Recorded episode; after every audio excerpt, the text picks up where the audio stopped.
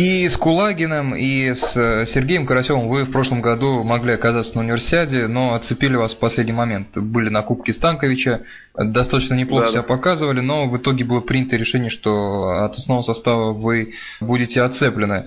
Было предчувствие и понимание, что, скорее всего, отправят домой? Или для вас самого стало неожиданным решение Василия отказаться от ваших услуг?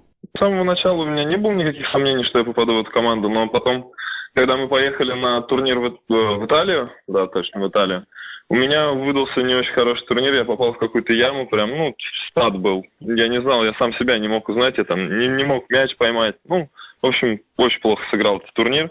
И как бы посередине этого турнира я уже, ну, как бы задумался о том, что возможен и такой расклад.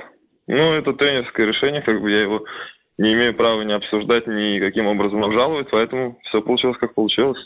Решение э, объявляли в протокольной форме или какой-то был личный разговор с аргументацией? Нет, так, так как Василий Николаевич как бы, ну, уже давно меня знает, я давно знаю него, он просто подозвал меня, мы с ним спокойно поговорили, как бы он объяснил мне всю ситуацию.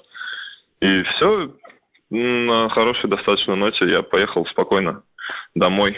А потом поехал в Казань, мы там тренировались и играли товарищеский матч со сборной США, так что небольшое свое участие я принял.